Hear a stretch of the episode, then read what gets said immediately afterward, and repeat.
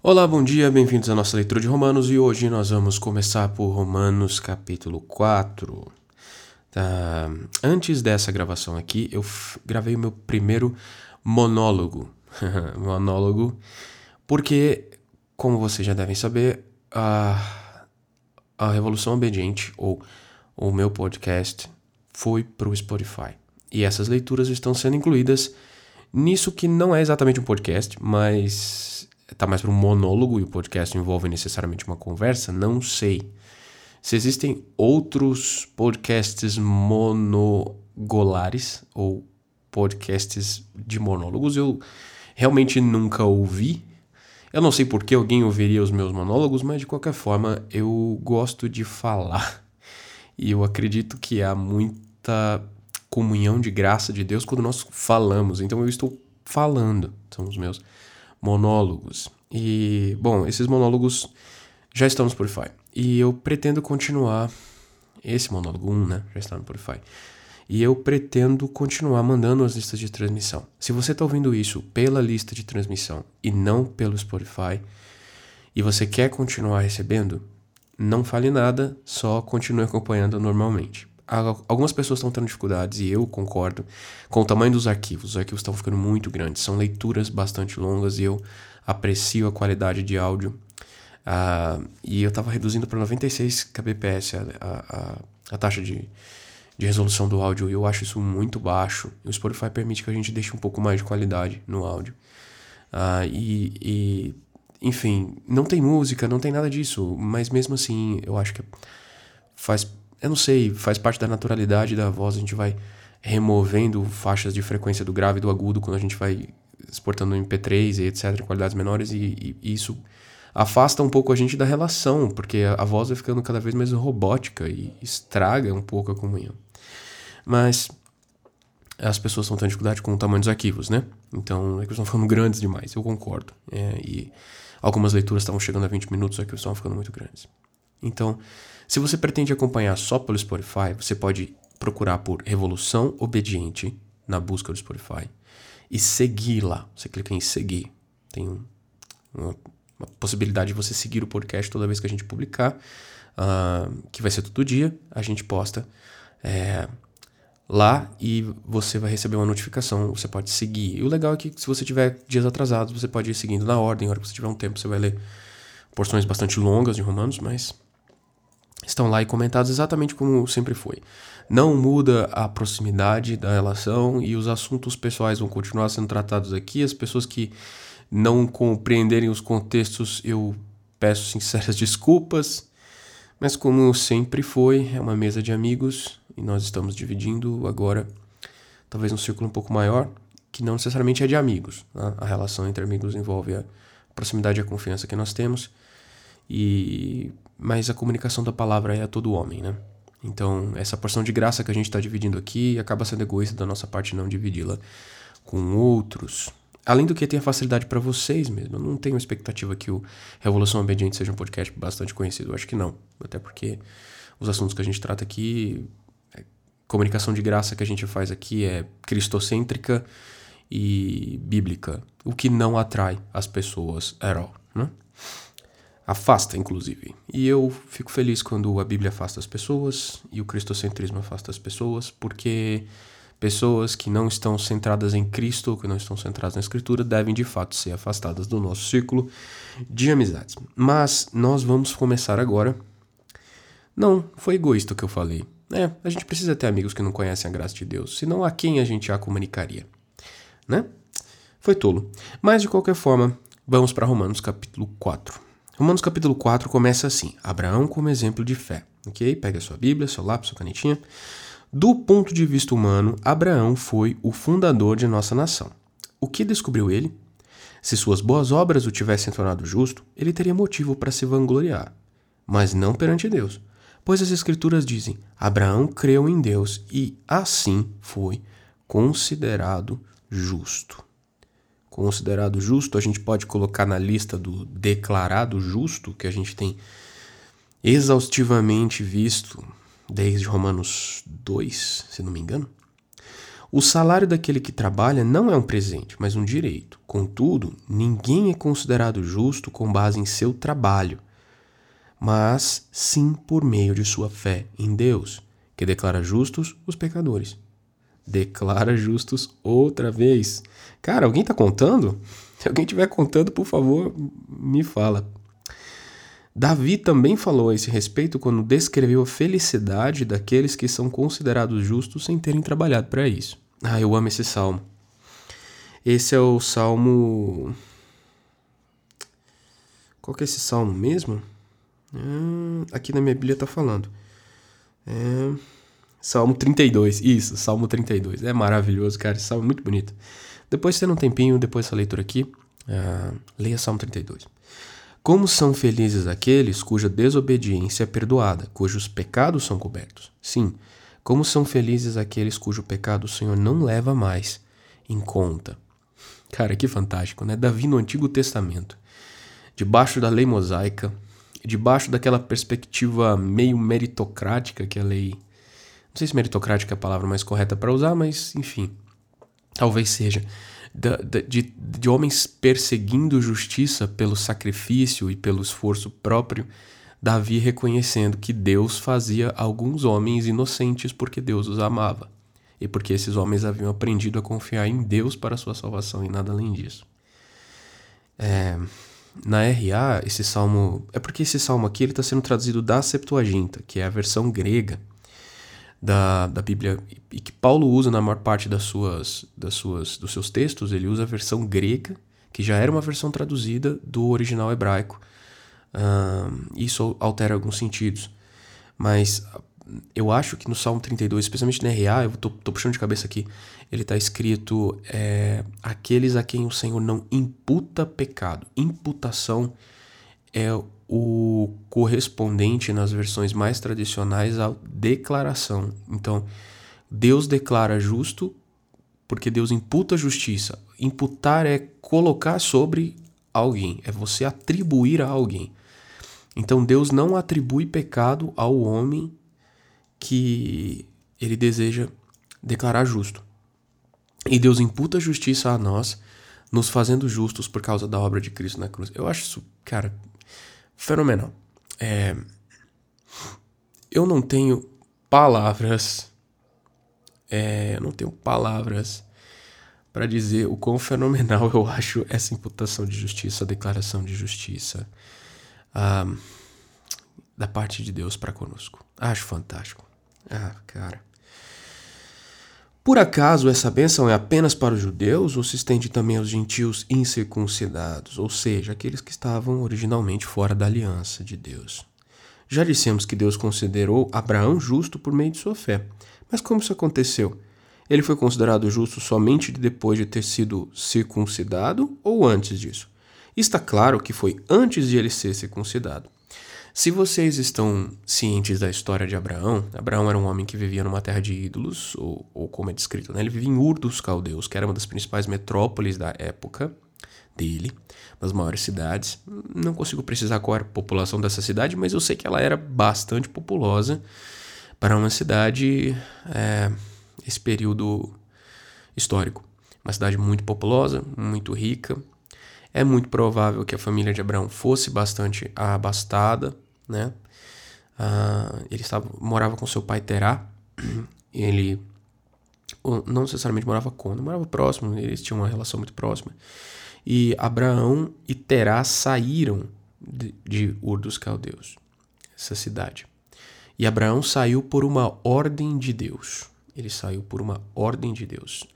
Ele ouviu um Deus que ele não conhecia dizer a ele para sair da terra e para é, ir para uma terra que ele mostraria e que seria dele por possessão, por herança. Então, talvez esse seja o ato de fé ao que ele está se referindo aqui. Abraão creu em Deus. Abraão creu em Deus para ser considerado justo. Isso aconteceu antes do ritual de circuncisão, que era o corte uh, do prepúcio, né? um sinal exterior de que aquele, aquele, aquela família, aquele povo, Abraão e seus filhos e todos os seus descendentes passaram a praticar isso. É, aquele sinal externo não foi a prova de que Abraão obedecia. Abraão obedeceu antes de ter uma marca disso.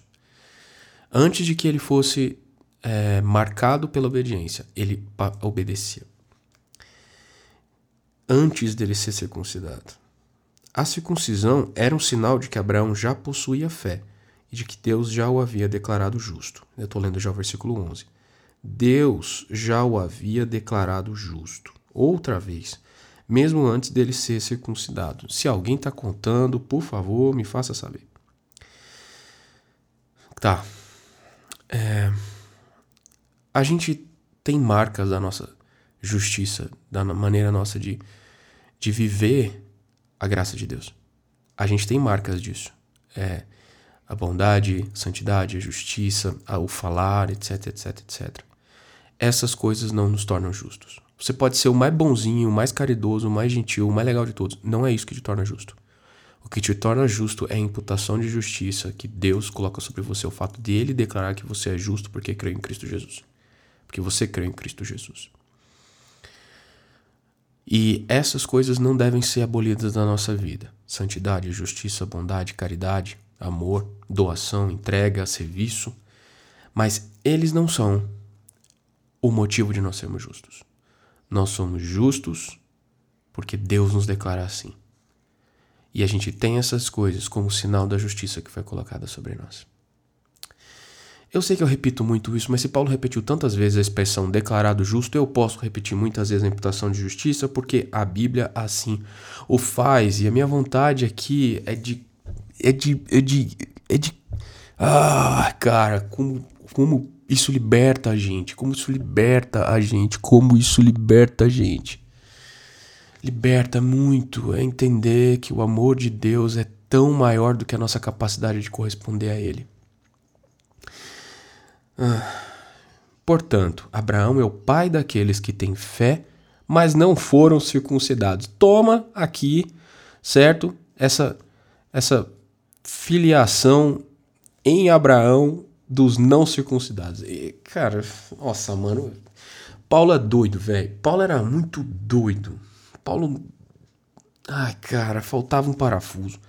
Eu amo os desparafusados eles são considerados justos por causa de sua fé. Cara, meu Deus! E Abraão também é o pai daqueles que foram circuncidados, mas somente se tiverem o mesmo tipo de fé que Abraão tinha antes de ser circuncidado. Ou seja, a circuncisão ou os sinais exteriores de fé são coisa nenhuma se eles não tiverem acompanhado de uma fé no coração. Você não precisa necessariamente parecer crente para sê-lo. Mas se você é, você parecerá. Parece antagônico, mas não é. É completamente possível. A promessa de que Abraão e seus descendentes herdariam toda a terra não se baseou em sua obediência à lei de Deus, mas sim no fato de ele ter sido considerado justo quando teve fé. Abraão se tornou justo ao crer no Deus que falava com ele. Isso foi imputado por justiça. Portanto, se a herança prometida é apenas para aqueles que obedecem à lei, a fé é desnecessária e a promessa anulada. Olha aqui. Se a herança prometida é apenas para aqueles que obedecem à lei, a fé é desnecessária. Olha o Adão falando bom dia. Pois a lei traz ira sobre aqueles que tentam obedecer a ela. A única forma de não quebrar a lei é não ter lei nenhuma para quebrar. eu acho Paulo muito louco, cara. Sério, mano. Vocês acham que eu sou maluco? Paulo era muito mais, velho. A única forma de não quebrar a lei é não ter lei nenhuma para quebrar. É, Paulo. Cara, como eu queria que alguns crentes lessem Romanos. É por isso que a promessa vem pela fé, para que ela seja segundo a graça e assim alcance toda a descendência de Abraão. Não somente os que vivem sob lei, mas todos os que têm fé, como a que teve Abraão, pois ele é o pai de todos que creem. conforme aparece nas Escrituras: Eu o fiz pai de muitas nações. Isso aconteceu porque Abraão creu no Deus que traz os mortos de volta à vida e cria coisas novas do nada. O Deus que traz os mortos de volta à vida e cria coisas novas do nada. Ai, Abraão, Paulo, nós. Mesmo quando não havia motivo para ter esperança, Abraão a manteve, crendo que se tornaria o pai de muitas nações, pois Deus lhe tinha dito: Esse é o número de descendentes que você terá. E sua fé não se enfraqueceu, embora ele soubesse que aos cem anos seu corpo, bem como o ventre de Sara, já não tinha vigor. Essa é a história de quando Deus promete um descendente a Abraão, logo no início da relação dos dois, né? De Deus e Abraão. E Abraão uh, era casado com Sara, amava sua esposa Sara, mas ela era estéril, ela não podia gerar. E por ela ser estéril, Abraão é, seria impossibilitado de ter um descendente, como Deus havia prometido que ele teria muitos descendentes e seria dele nasceria uma grande nação, é, isso era impossível. Deus prometeu para Abraão uma coisa impossível. E Deus cumpriu essa promessa. Deus cumpriu essa promessa. Em nenhum momento a fé de Abraão na promessa de Deus vacilou. Na verdade, ela se fortaleceu, e com isso ele deu glória a Deus. Algumas pessoas dizem que a fé de Abraão vacilou naquele momento em que ele, um, seguindo uma sugestão de sua esposa, ele toma a serva dela por mulher, ele se deita com ela e eles têm juntos Ismael, que é um filho, como direi, ele não é um filho, ele é filho de Abraão, mas ele não é filho do casamento dele com Sara. Então, em certa medida, ele, ele, ele, em certa medida não, na verdade ele não atende ao requisito da promessa, porque Deus disse que de Sara, da esposa dele, daria a Abraão um descendente. E esse descendente não seria digamos assim, um ilegítimo, né? É, não sei se essa palavra parece um pouco ofensiva, mas não seria o filho dele com uma outra mulher que não sua esposa, por mais que isso fosse uma prática corrente na época, graças a Deus não corrente nos nossos dias. E o ponto é que nesse momento Abraão não estava descrente na promessa de Deus, a meu ver, ok? Abraão estava descrente em si mesmo. Deus havia feito uma promessa para ele, mas Abraão não considerava que era capaz de atender aos requisitos da promessa de Deus. Talvez ele se imaginasse de que maneira Deus atenderia a promessa, mas ele não duvidou da promessa. Ele só não conseguia entender de que forma isso aconteceria sendo ele velho e, e sendo sua esposa estéril. Né? Mas ele não descreu na promessa. Ele só tentou ajudar Deus. E aí deu o desastre que deu, né? Uh, se Deus nos faz uma promessa ou se Deus nos habilita para algo, devemos crer que Ele fornecerá as maneiras disso acontecer. Não só o que, mas o como Deus nos dará. Amém? Então não tentemos ajudar Deus a cumprir suas promessas. Acho que o nosso coração precisa ser crente num Deus que promete coisas e também providencia os meios para que essas coisas se cumpram. Bom, hoje nós tivemos um tempo bastante longo de leitura, até porque eu fiz o primeiro monólogo hoje, é, que vocês podem acompanhar pelo Spotify. Se você está recebendo pela lista de transmissão, a lista de transmissão não vai receber os monólogos. Uh, porque eu já acho que os áudios que eu mando para vocês são longos demais. Mas os monólogos estarão no Spotify, ok? É isso. Obrigado por acompanhar essa leitura comigo. Tem sido uma fantástica jornada essa leitura de Romanos com vocês. Lembra, nós somos declarados justos porque Deus nos declara assim e não pelas nossas obras. Que o dia de vocês seja um dia cheio de imputação de justiça da parte de Deus. Um abraço e sinto saudade de todos vocês porque eu os amo em Cristo Jesus. Valeu, galera. Tchau.